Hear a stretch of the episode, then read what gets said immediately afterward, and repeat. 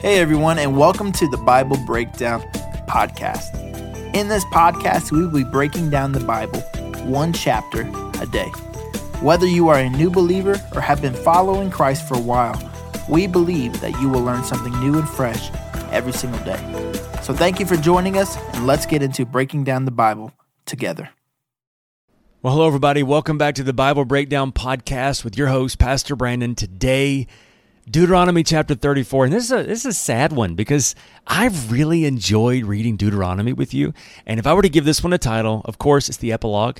We're just going to call it The End of the Beginning because there's so many great things still coming across the pike. I mean, God's got so many things for the nation of Israel but it is the end of an era as we've been reading through this together. And so we're gonna we're gonna see this this ending, and we're gonna talk through it just a little bit. But as always, if you like what we're doing here, make sure you like, sharing, and subscribing to the YouTube video. Make sure on the podcast you're leaving us a five star review.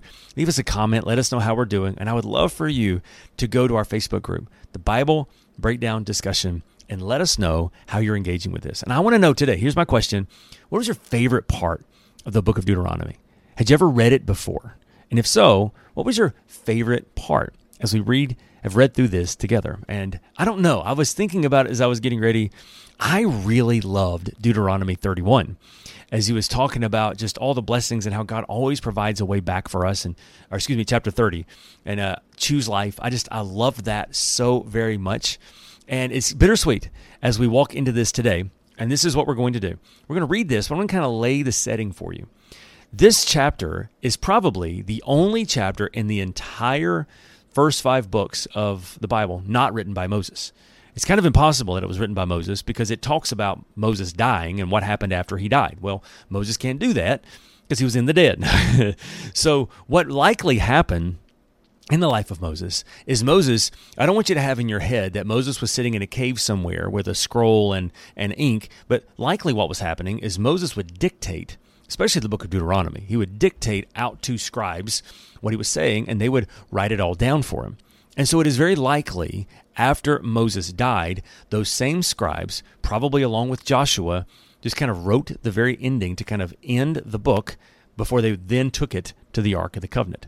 And so that's what's going to happen is the scribes and Joseph likely have finished this up and they're going to kind of put a bow on it and then we're going to read it together and then we're going to just kind of visually see them go and putting it in the Ark of the Covenant. So let's read this together. Deuteronomy 34, verse 1 says this Then Moses went up to Mount Nebo from the plains of Moab, and he climbed Pisgah Peak, which is across from Jericho. And the Lord showed him the whole land, from Gilead as far as Dan, all the land of Naphtali, the land of Ephraim, and Manasseh, and all the land of Judah, extending to the Mediterranean Sea the Negev, the Jordan Valley with Jericho, the city of palms, as far as Zoar. Then the Lord said to Moses, This is the land I promised an oath to Abraham, Isaac, and Jacob when I said, I will give it to your descendants. I have now allowed you to see it with your own eyes, but you will not enter the land. Now, pause. And one of the ways we know that Moses probably didn't write this, but it was written after his death, is notice the way it's describing the land he's looking at. They're describing the land he's looking at as their tribal names after they have conquered it. So it's saying the area that he got to look at, these are the areas that we conquered and we took over because it's now calling it the land of Manasseh, the land of Ephraim, the land of Judah. And so what's amazing though, if you think about it, is right before Moses dies, he passes away looking at the promise. And they're saying, you know what he was looking at? He was looking at you, Judah. He was looking at the land of Ephraim, and he was just celebrating what God was going to do. All right, verse 5. So Moses, servant of the Lord, died there in the land of Moab, just as the Lord had said. The Lord buried him in a valley near Beth Peor in Moab, but to this day no one knows except the exact place. Moses was 120 years old when he died, yet his eyesight was clear and he was as strong as ever. Pause again. This is still true. They have no idea where the body of Moses has been buried. And if you think about it, it's just genius when it comes to God because no one had ever, and we're going to see this, no one had ever rose to such power as Moses. And so it would have been very tempting for the nation of Israel to have worshiped Moses. And so God, not wanting to taint the man of God, He didn't let them know where his body was so that they wouldn't turn it into a shrine and then to eventually into paganistic worship. And so that is why most scholars think God did not let them bury Moses, but but rather God buried Moses. Verse 8. The people of Israel mourned for Moses on the plains of Moab for 30 days until the customary period of mourning was over. Now, Joshua, son of Nun, was full of the spirit of wisdom, for Moses had laid his hands on him. And so the people of Israel obeyed him, doing just as the Lord had commanded Moses. There was never another prophet like in Israel like Moses, whom the Lord knew face to face.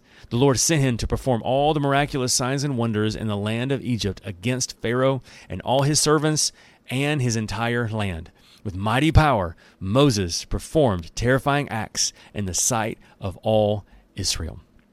And that is the end of the book of Deuteronomy. What is our number one takeaway from the book of Deuteronomy? That is this Moses kept telling them over and over and over again trust and obey. It's the only way. Trust and obey. God's got a big idea for you. God wants you to do all the amazing things. No matter what you want for you, God wants it even more. But you got to trust and obey. And I wonder if that would be the lesson for all of us. God wants life for you. He wants good things for you. But there's an if there. If you want to receive those things, you have to trust and obey. Let's pray together as we end up our time together that God would just seal his word in our heart and that we would choose life every day. Let's pray together. Father, thank you so much that you have given us the choice. Lord, you give us the opportunity to choose life. And Lord, in the life that we live, just like the nation of Israel, we're going to encounter these choices over and over again, and sometimes we're going to make the wrong choice. I pray, God, that every time we start to veer to the left or veer to the right, the Lord, you will lovingly guide us back to where we need to be. And that we will continually remember to trust and obey. That it's the only way to do the things that you want for us to do. Lord, the words that are in your word are for our benefit. So we take them and we grab them and we hold them. And we're going to trust and obey. We're going to see you do all those great things in our life. In Jesus' name we pray. Amen. All right, bittersweet. But let's say it one more time as we end our time together. You ready? Deuteronomy chapter 30. Today, I have given you the choice between life and death. Say it with me. Choose life. You can make that choice by loving the Lord your God, obeying Him, and committing yourself firmly to Him. My choice, or my hope for you today and always, is that you would choose life. Thank you for reading God's Word with me. I look forward to getting into a new book tomorrow.